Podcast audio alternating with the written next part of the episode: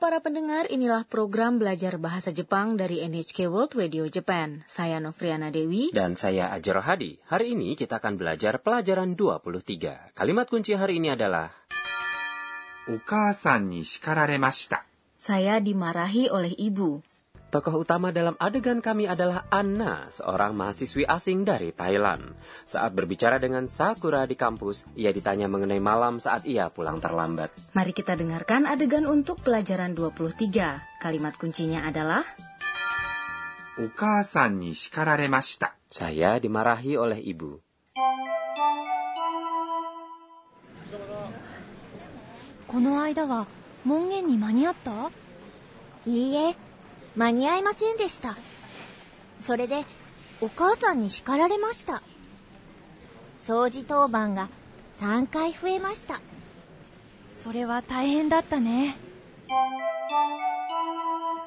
Sekarang mari saya jelaskan mengenai adegan tadi. Sakura menanyakan Anna, この間は門限に間に合った waktu itu apakah Anda tiba pada waktunya jam malam?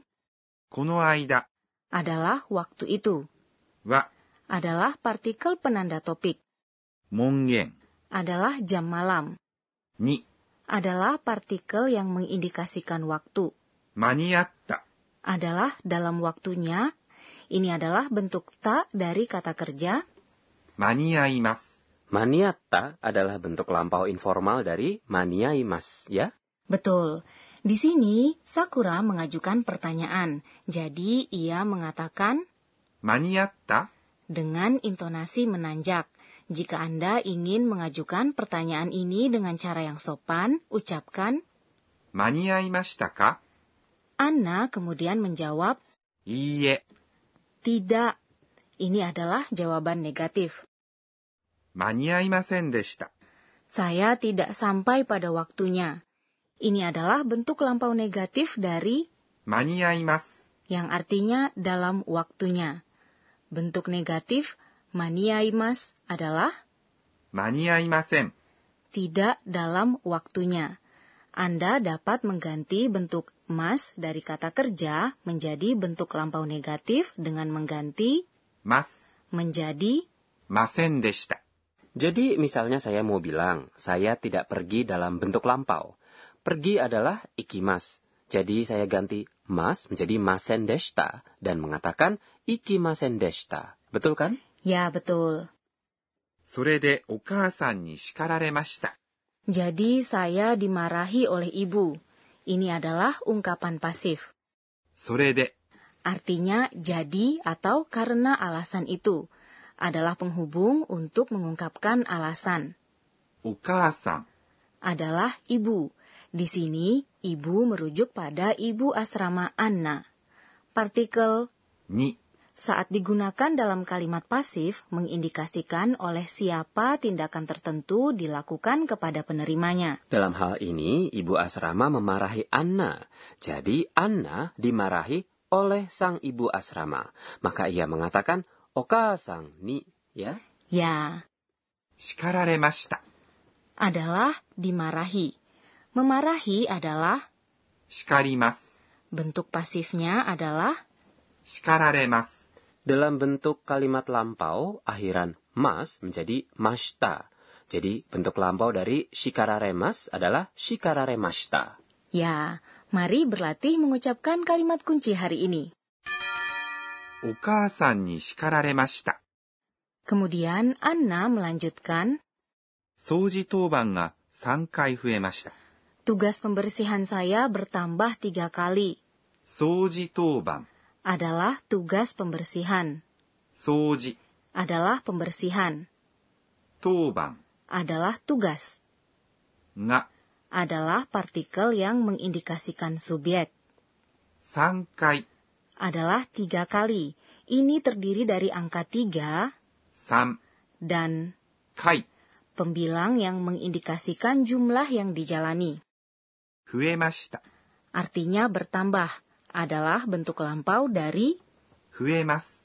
Di sekolah dan asrama di Jepang, para siswa sering dijadwalkan untuk tugas pembersihan ya. ya. Sakura menjawab, それは大変だったね。 "Itu berat ya."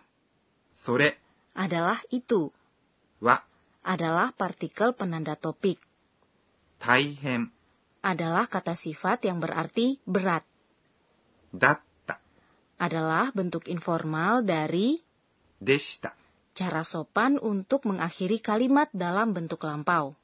ね adalah partikel untuk mendapatkan persetujuan dari orang yang diajak berbicara atau menunjukkan simpati kepada orang yang diajak bicara. Dalam cara yang sopan, kita mengucapkan Taiheng deshita ne. Kini mari kita dengarkan adegan untuk pelajaran 23 lagi. Kalimat kuncinya adalah お母さんに叱られました saya dimarahi oleh ibu. 「この間は門限に間に合ったいいえ、間に合いませんでした。それで、お母さんに叱られました。掃除当番が3回増えました。それは大変だったね」 Sekarang waktunya pojok Sensei Oshiete. Penyelia program ini, Profesor Akaneto Kunaga akan mengajarkan mengenai poin pembelajaran hari ini. Hari ini kita telah mempelajari kalimat dalam ungkapan pasif Oka sang ni shikararemashita. Saya dimarahi oleh ibu. Mohon ajari kami lebih lanjut untuk membuat bentuk pasif dari kata kerja. 私が教えましょう Sensei mengatakan, kita menggunakan ekspresi pasif saat kita berbicara dari sudut pandang orang yang diperlakukan, yaitu perspektif dari penerima suatu tindakan. Untuk melakukan ini, kita menggunakan bentuk pasif dari kata kerja dan mengindikasikan siapa yang melakukan tindakan menggunakan partikel ni. Sekarang mari saya sampaikan cara mengubah kata kerja bentuk mas menjadi bentuk pasif. Yang pertama adalah mengenai kata kerja yang vokal dalam suku kata tepat sebelum ます、 yang berakhir dengan e. Di sini sebelum ます、 sisipkan 誰、 jadi 食べます、 yang artinya makan menjadi 食べられます、 dimakan. Yang kedua adalah mengenai kata kerja yang vokal dalam suku kata tepat sebelum emas adalah i. Untuk kata kerja seperti ini ada dua pola. Satu pola adalah mengganti vokal i menjadi a, kemudian tambahkan re setelahnya dan ucapkan mas. Dalam hal 叱ります、 yang artinya memarahi, gantilah ri sebelum mas menjadi ra dan tambahkan re. Maka itu menjadi 叱られます、 dimarahi, します、 yang artinya melakukan menjadi されます、 dilakukan. Pola lainnya adalah sisipkan 誰、 sebelum mas, 見ます、 yang artinya melihat menjadi 見られます、 dilihat. Dan terakhir ada kata kerja yang berkonjugasi secara tidak teratur, 来ます、 yang artinya datang atau mengunjungi menjadi 来られます、 dikunjungi. Jadi mohon hafalkan ya. Itulah tadi pojok Sensei Oshiete.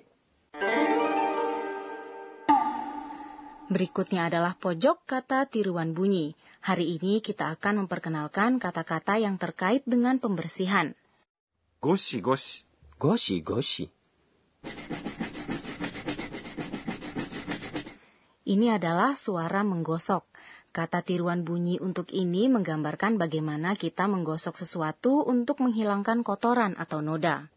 キュッキュッ、 Ini menggambarkan bagaimana Anda menggosok atau memoles kaca atau jendela kuat-kuat. Dan demikian pojok kata tiruan bunyi hari ini. Sebelum menutup perjumpaan, Anna mengingat kembali kejadian hari ini dan membuat catatan. Inilah pojok catatan si Anna. えーっと、今日は、 Tugas pembersihan ini melelahkan, tapi kalau sudah selesai semuanya terlihat pika-pika, mengkilat. Saya merasa begitu senang. Apakah Anda menikmati pelajaran 23? Kalimat kunci hari ini adalah お母さんに叱られました。 Saya dimarahi oleh ibu. Sampai jumpa.